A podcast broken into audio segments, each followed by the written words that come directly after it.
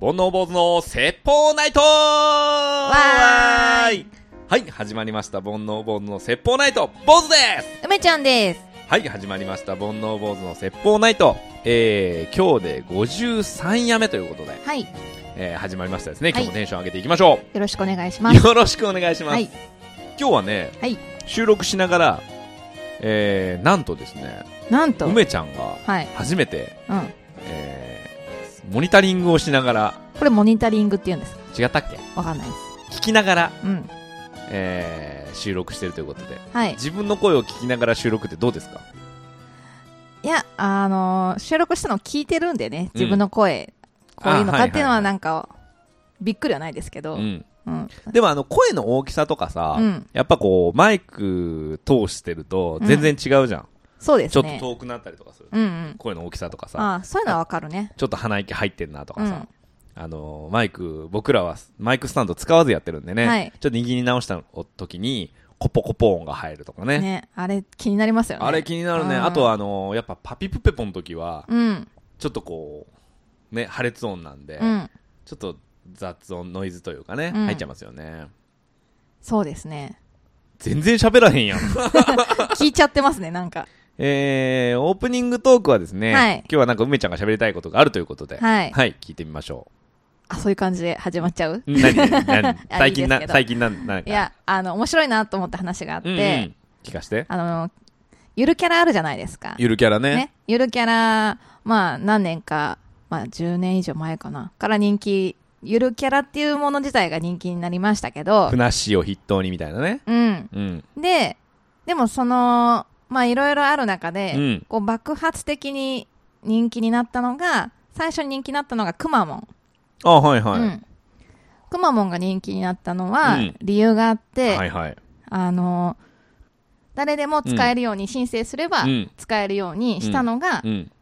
くまモンが要は初め、て。届けみたいなもんだけ出しとけば、うんいいよ、みたいな。そうそうそうそう。えーお金がかからない。かからないえゆえにいろんな、えっと、企業とかうんうんが使いやすくなっえて、うんどんどん有名になっていったっていうのは、まあうん有名な話なんですけうどんう、んその後に、また人気になったのが、はい。ふなっしうん、はい はいはい。非公認だけどね。ー。まあ、非公認だけどねう。ん。でも、あの、ふなっしーがうん。人気になったのうは、ん何かっていううと、ん。えっと、ゆるキャラとか、ピンポン。はい。いいっすかおはい答えで。喋ったから。そね。う、そうなんですよ。そうなんだよだから、まあ、タブーじゃないけど、うんまあう、んそういうもんだって思われたことをう、ん。どっちも破ったというか、うん。別に良くないっていう感じうで、んそれを始めたから、他のと、えっ、と、競うっていう感じではなく、新しいジャンルを築いたので、人気になったっていうのがあって、なるほどなと思って。だからなんか、新しく始めるときは、そのジャンルの、まあ、タブーというか、みんなが当たり前でやってなかったことをやるとか、逆にやらないとかっていう風にやると、まあ、差別化ができるっていう話をし聞いて、うん。面白いなと思って。まあ、要は規制概念みたいなものうんうがん、こう、取っ払って、そうそうそう。あのー、ちょっと、ほ補足というか、言わせてもらうとうん、あの、東国原さんうん。のキャラクタうんー。が一時期ね、宮崎県の特産物、うん関東で売られているものでも、宮崎県の特産物には全部ついてたんですけど、うん。あの、そのキャラクターも、うん。フルで OK だったらしいですよ。へーどこで使ってもらっても構わないです。ないです。ちょっと僕わかんないですけど、その、許可もいらないみたいな。うーん。 OK って言ってたらしいですけど。へでえ。僕もくまモンはその類かなと思ったんですけど、うんうんやっぱ一応届けはいるんですね。うん、らしいですね。ううんんうんうん。まあでもね、その、まあでも、ふなっしーは違うけど、うん。くまモンとか、うん東国原さんとかって、うん要は日本の中ではどちらかというとマイナー県になるじゃないですうか。んうんだから、いい意味で、その熊本が一丸となってみたいなのとか、うんうん宮崎が一丸となってみたいな感じで、あのーこう、流通しやすかったのかもね。うん。う。うんん。やっぱりそこにね、一個、しん、なんていうのおお金が絡んできたりすると、うんあ、じゃあいいかなってなっちゃうけど。そうだねんで、ふなっしーは、むちゃくちゃだったからよかったんだよね。でもあれ、もう完全に計算ずくですからね。まあもちろんそうですよ。もう完璧だよね。うんふなっしーのし。で、顔も全くバレないからさ、うん絶対に指さされないし、うん。最高だよね。天才だと思います。天才だね。だから何か始めるときは、そのジャンルで、はい。なんかこう、クオリティで戦うってなると、はいはい。大変だけうど、ん。そこが、のジャンルでありえないものとかをこう書き出してみたりとかしてう、ん。なんかそれと無理やりつなげて、それって何かなっていうふうに考えるのも面白いかなと思ってうんうんう、んうん。なんか全くゼロから1を生み出すってうさ、ん。もしかしたらもうこの2020年さ、うんできってるのかもなっていうのが俺はずっと思ってて、じゃなくて今までになかった掛け算、うんうんあったものとあったものなんだけどそれを掛け算することが今まで新しいねっていうのがもしかしたらいいのかなっていうのはうんうんすごい思うよね。そう、だからあんまり何も考えずにワードだけなんか出してみて、うんなんかこういう人に伝えたいなっていう、だから20代の女子ってなった時に、その人が好きなものを書き出して、うん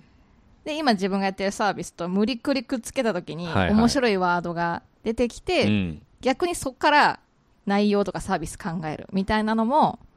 面白いんじゃないかなって思いますけどね。そうねう。んわ、り、かし何でも始めやすい時代にはなってきたしうね。ん。簡単に。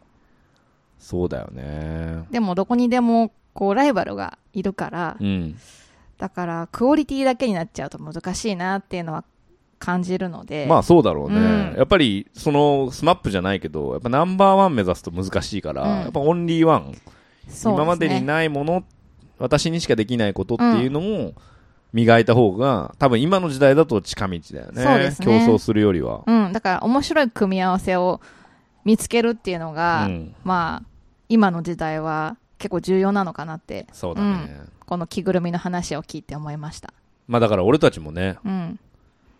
えーこの番組やって半年ぐらいですか、はいまあそろそろねなんかちょっとみんなに面白い提案したいよねだかならんかポッ、悶々としてんだよなそれは、煩悩が溜まってるからじゃなくて。そういうことじゃねえだろ。なんかやっぱこう、ラジオ配信ね、してるのも楽しいけどさ、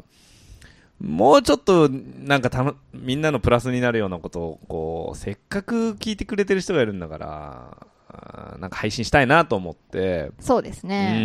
ん。だから、ポッドキャストでそれは、ないんじゃないって思ってることをうん。やるっていうのが、まうあ、んさっきの流れだとう、ん。そういうことになるので、そうだね。うん、だからそういう、なんかこう、ブレストみたいなのしても面白いんじゃないかなって、そうだねうん、思いますね。はい。なんか今ちょっと思ってるのは、うんその、僕たちにも少なからずリスナーさんっていう方がね、ありがたいことにいらっしゃって、はい。その、僕たち対リスナーさんっていう、こう、やりとりは、わりかし容易にできるんだけど、リスナーさん同士がね、はい。なんかこう、こう触れ合えるようなね、場所があったら面白いのかなっていうのは、うん少し二人の中で思ってることがあって、まだちょっと具現化できてないんですけど、まあ、そういう場所を作りたいなっていうのは思ってて。そうですね。しかもなんか声だけでそれができたりしても面白いなとかね。ああ、なるほどリアルでね。イベントで会うっていうのはまあ、イメージができるけど、うんそうじゃなくてもできるような場所があったら面白いかなとか。音声会議みたいなね。うーん。うん。あるんかなありそうだけどね。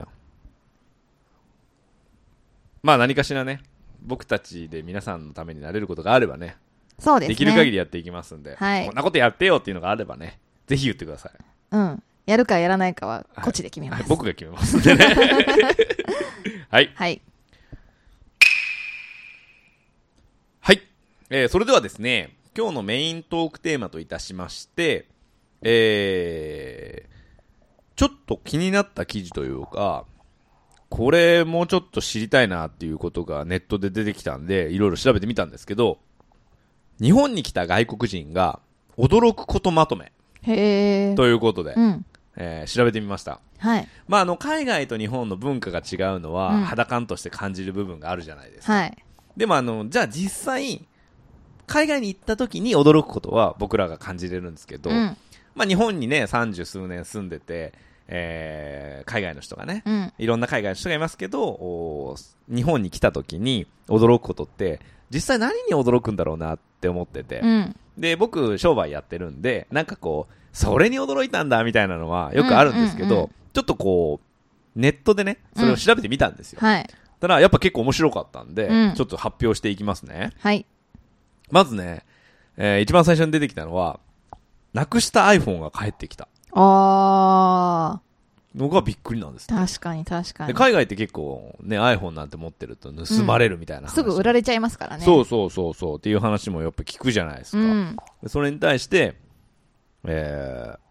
ぱちゃんと返ってくるうんって。いうのがびっくりだとか、うんあとは同じような話で言うと自動販売機の数が多いうん。自動販売機ってそのバールみたいなものでねこじ開けてお金を盗むみたいな基本盗むっていうのが。やっぱそうなんだよだから治安がいいんだようんうんとかあと AED、あのー心臓マシン。心のね、。うん。あのーマシンがぬ盗まれないことああ、その概念なかったそうな。そうそうそう iPhone ぐらいなら気持ちわかるけどうね。んでもそういうので言うと、うんあの、カフェとかで、はいはいえっと、荷物を置いて場所取りしてから買うっていうのは、海外は絶対ないなとだ思ろっうてな、んだってさ平気でみんなさ小銭入れとかさ、うん iPhone とかさ、うんうん置いてんじゃないカバンとか、うんうんうんそれ結構すごいよね今考えたら確かに。私もカフェで仕事してる時に、パソコンそのまま置いてうんトイレ行きますからね。そうだよね、うん。なんかだからいいいい国だよねそういう意味ではねまあね。うん平和ボケしてるというかね、ボケてますね。あのーそれこそ震災の時もさ、うん。あのーバーって揺れ出した瞬間店からみんなダーって逃げていったんだけど、うんみんな帰ってきてお金払ったらしいからね、うんカフェとかねそうですねう。んなんだろうねやっぱ心の中にこう仏様みたいな神様みたいなのがいるのかなみんなそうですね。お天道様をお見天て道るんだ様ぞ、を見みたていなる。みたいなね、話かもしれないですね、えーあとね、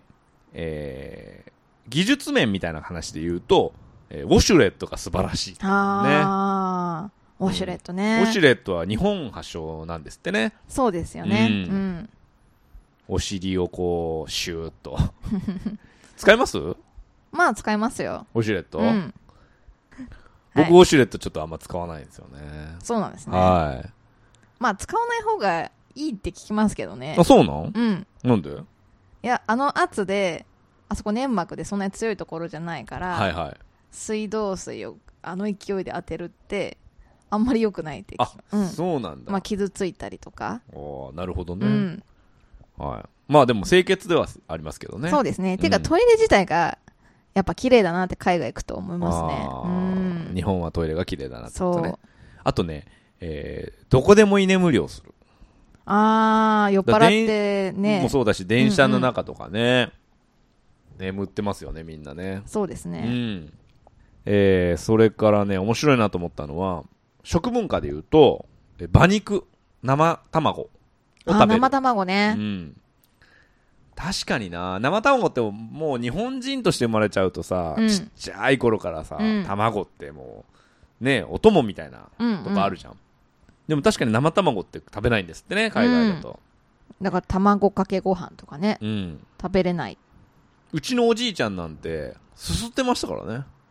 すすってたの生卵を皿に出して、うん醤油入れてすすってましたからねああ、美味しそそうう。そうそうそう、だから今でもやるけどね俺すすってるんですうか、んすすってるそれどのタイミングですするんですかえーちょっとおつまみもう一品欲しいなみたい なでもそのカロリーっていうか糖質は取りたくないなみたいな時に、あの生卵をすするのすす る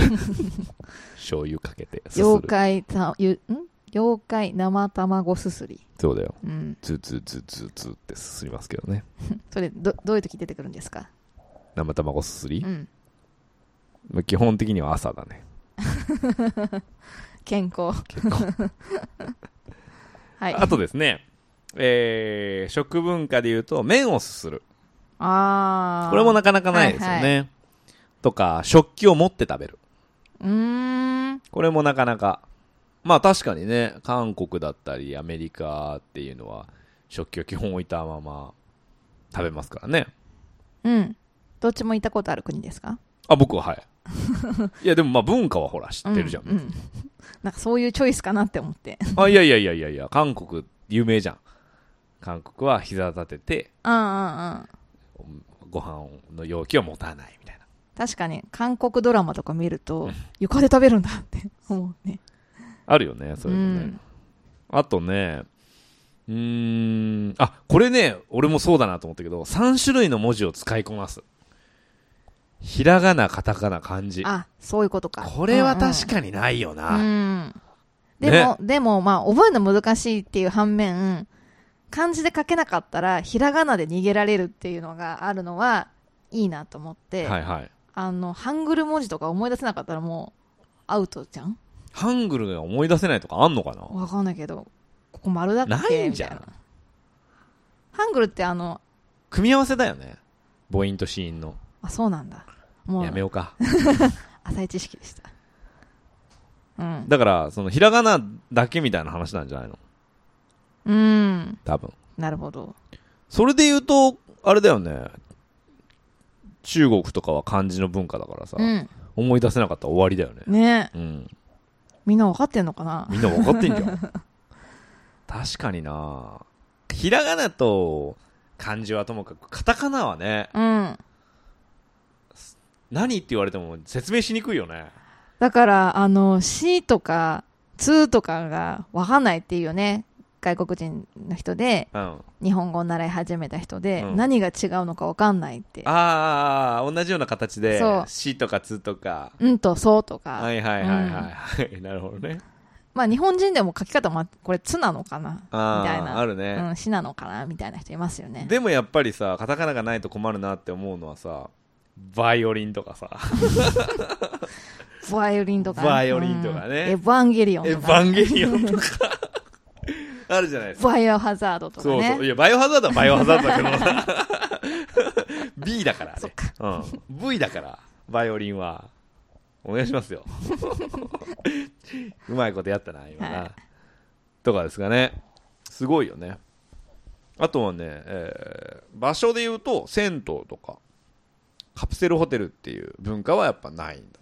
うーうんん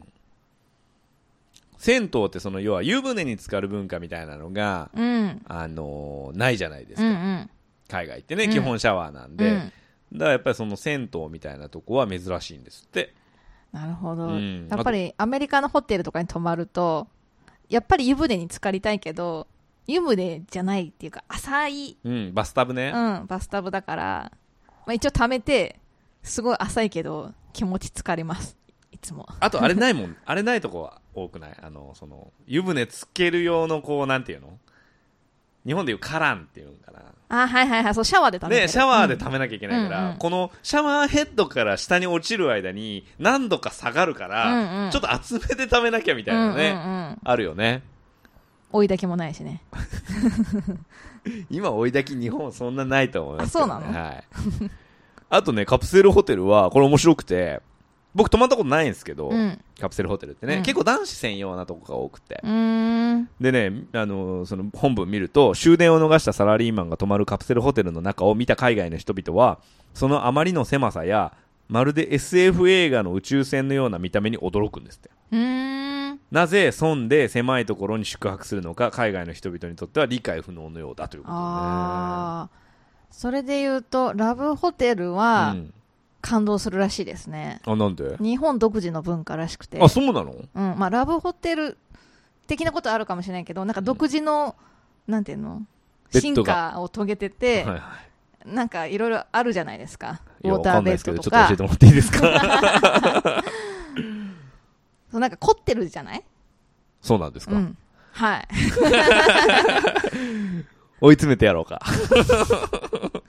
ヤシの木が立ってたりとかえー、そうなんですうんか、なんか特集を読んだことがあってその海外の人が感動した、はいでなんかそういういろんなラブホテルに行って写真を取り集めてるっていう海外の人がうんなんか記事にしてて、うんやっぱりなんかこうブランコがあったりとかへえその滑り台があったりとかねそうそうあと部屋ごとに結構テーマが違ったりとかっていうのって、うんうんうんうんなんか感動するらしいですねうーうんんエンターテインメントだってだってす下手なビジネスホテルよりラブホテルの方が綺麗で安かったりしますからねああそうなんですねあ結構出張とかでも、うんうんもういざないと、うん本当にそのラブホテル入ったりとかって一人で泊まれるんですかいや、ダメなんじゃなかったかな。しかも、男女じゃないとダメなとこが結構多いんだよね。そうですね。そうそう。ん、 3人もダメとかね。うんうんううん。ん。っていうとこが多くて。そう。僕の友達に、ラブホテルで清掃係やってた友達がいるんですけど、やっぱりその、受付は無人だけど、入る、部屋入るときに2人以上入ろうとしたら、あの、鍵が開かないようにしといて、えー、すごそうい。そうそうそう。全部監視カメラで見てるから、うんあそれあのルール違反なんでっていうらしいですけどね。へえ。なるほどうね。んそんなとこですかね。うん。海外の人ね、まあ困ること多いだろうな。あとはまあ、随所に出てきたのは礼儀正しさとか。うんうんううん。ん。あのー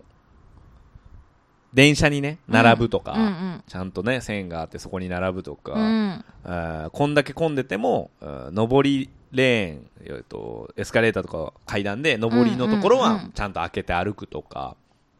そういうのがすごい書いてありましたね。あー、なんか、まあ、海外行って、日本ってすごいなって思うのは、あの、お店にいた時に、例えばおしぼりが出てきて、ああ、はいはい、それも書いてた。うんうん、おしぼりっていう文化はないんだよね。うんんとかやっぱりなんだおもてなしがやりすぎなのかなって逆に思ったりとか。あとあれもそうじゃないスーパーの包装とかうさ、んうんどんだけ包むんだよっていうぐらい包むよね。確かになんかでも逆に働いてる側の人を見るといい意味で適当だったり普通に喋ってたりガム噛んでたりとかってするからさ海外の人がね。海外の人がね、うんなんかそれぐらいでもいいんじゃないかっていう、なんかそれぐらい気楽だとなんか仕事楽しいのかなって思ったりするから、だからあんまりおもてなししすぎるっていうのは、働く側はちょっと窮屈というか、ルールが厳しいというか。難しいとこだよね、うんその話出したら俺長いと思うんだけど、うんじゃあガム噛んでいいかとか、うんうんじゃあ飲食業でひげ生やしていいかってなった時に、うんと日本はそれをしないからかっこいいみたいなところが俺はある気がしてて、うん。俺はどっちかというとその別に OKOK いいんじゃないちゃんとしてればって感じなんだけど、うんじゃあ声かけようとした時に奥で従業員と喋っててうん大笑いしてたら、うんあ、オッケーオッケーって思うかって言ったら、いや、そこはね、ちゃんとこっち向いといてよって思っちゃうだろうし、うんその辺はちょっと難しいかななるほどね。うん。あ全然働いてないじゃんっていう人が、チップチップって言ってくるからね。いや、もうなんか、日本すごいと思った、その時。良、くも悪くも。だからその、うチップありきなんでしょそのうん所得としても、うんやっぱチップがあってなんぼみたいな。うんだったらもうちょっと頑張ってもいいんじゃないかとか 思ったけどアメリカに行った時、 なんかその話もさっき書いてて、うんあの、タイの人だったかな、うんが日本に来て、うん日本人って、えー週休2日でうん20万ももらうんだろうみたいな。うんうんなんだよそれみたいなうんう。ん俺たちなんて収録で働いて3万だぜみたいうんうんな、えー、ってなって、うんで1日のスケジュール見たら、うんタイじゃなかったかな朝9時に出勤して10時からティータイム、うん当然12時からランチ、うんで15時にはティータイム、うんで17え7時に終わったら速攻帰って家族と過ごす、うんうんうんうん残業って何みたいなそっちの方これがどっちが幸せなんだみたいなしかもあって物価がそもそもそう違そうもんねだからで3万っていうのはその国の標準のうんうん平均収入だったうんうのんで、その考えると、まあね、どっちかが幸せか。まあ幸せっていう定義がまたね、まあね、うん、日本ってこのの人のために頑張るのが、またちょっとこう美徳というかう、んその幸せというか貢献欲というかね、あのー満たされてる感があるから、まあ仕事っていうのの価値みたいなのがそもそもが宗教上で違ったりとかもするからねうんうんうん、まあでも日本人は働き者だって思いますけどね、うんだから昔俺はその、その道のプロの方がいいと思うけどね。うん、だから楽しくね、うんできたらいいですけどね、うん、その、一生懸命働いうて、んで、それこそ技術大国だったわけじゃないですか、うん昔はね。今でこそいろんな国に抜かれてますけど、うんうんやっぱそのそういうことさしたらさ一番すごいんだから、うんそこを極めていけばいいんじゃないかなと思うけどね色を出していくにはそうですねだから物っていうのが主流だった時代は多分めちゃくちゃ日本は強いだからこれを何時までにこのクオリティで仕上げるってのはめちゃめちゃ強いけど、んだからこの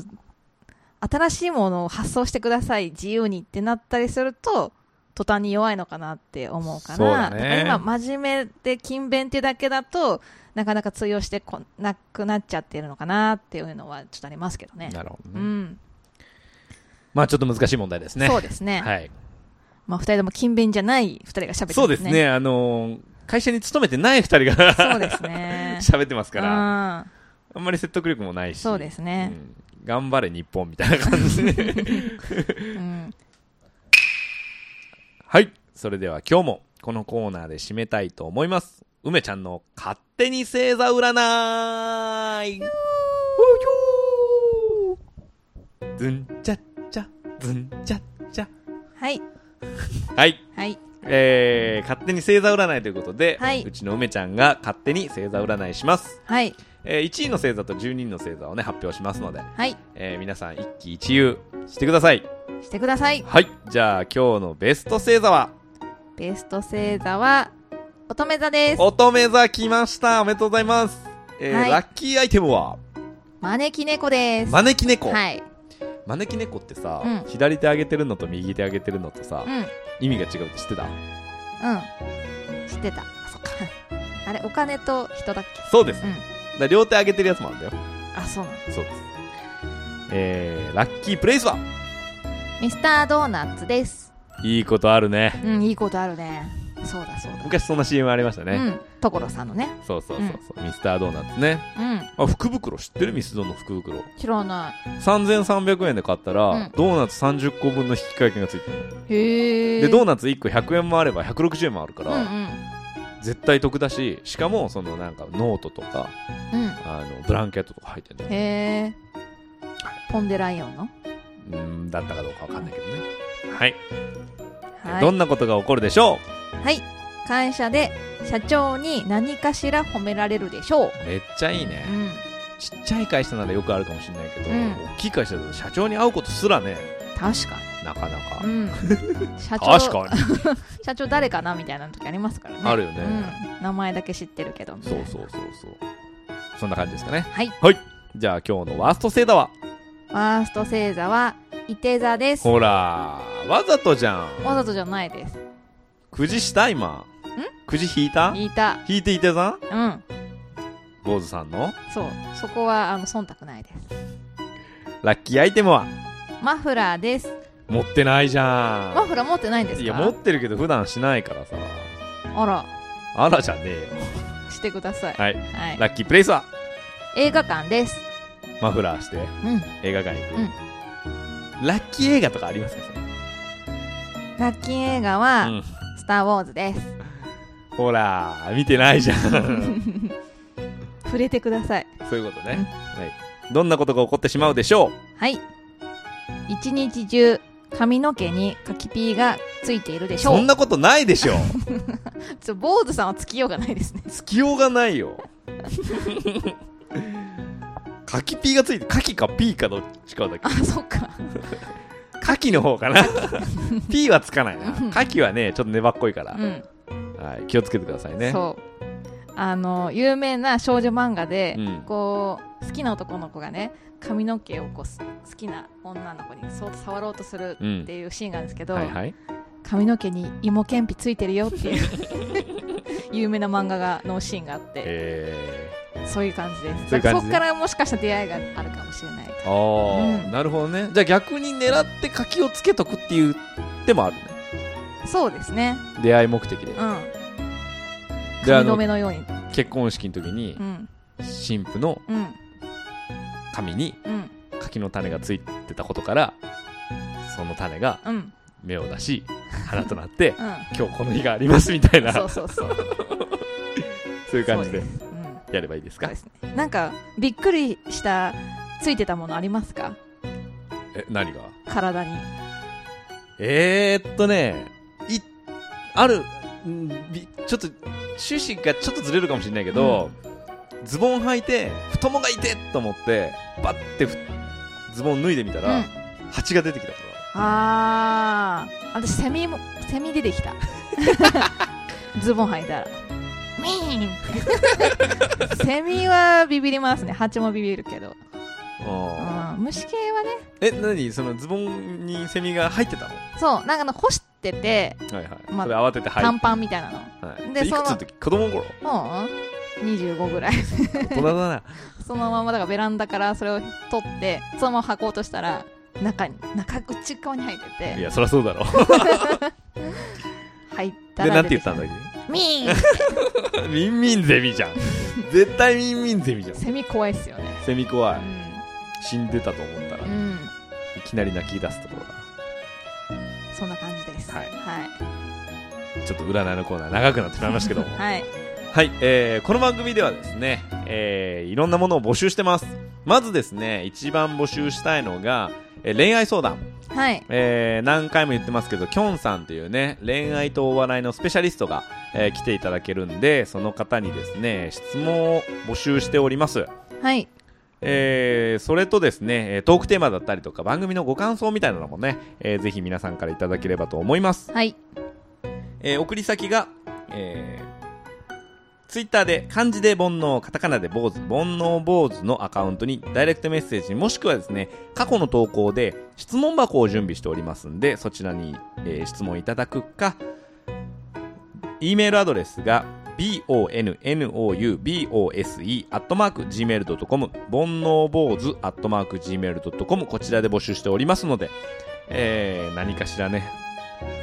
恋愛相談恋愛相談いつまでですか締め一応1月10日なんですけど、おーちょっと過ぎちゃってるんですけどまだね、えー収録してないので、はいギリギリ間に合いますんで、はいえーまあこれ聞いたらすぐいただければ、うんあとは性の悩みですね、うんえーこんなことで悩んでみますみたいなのがあれば、えー茶化さずね真面目に答えますんで、はいえーぜひいただければと思いますはい、はい、こんなとこですかねはいそれでは皆さんまた次回はいさようさなようならら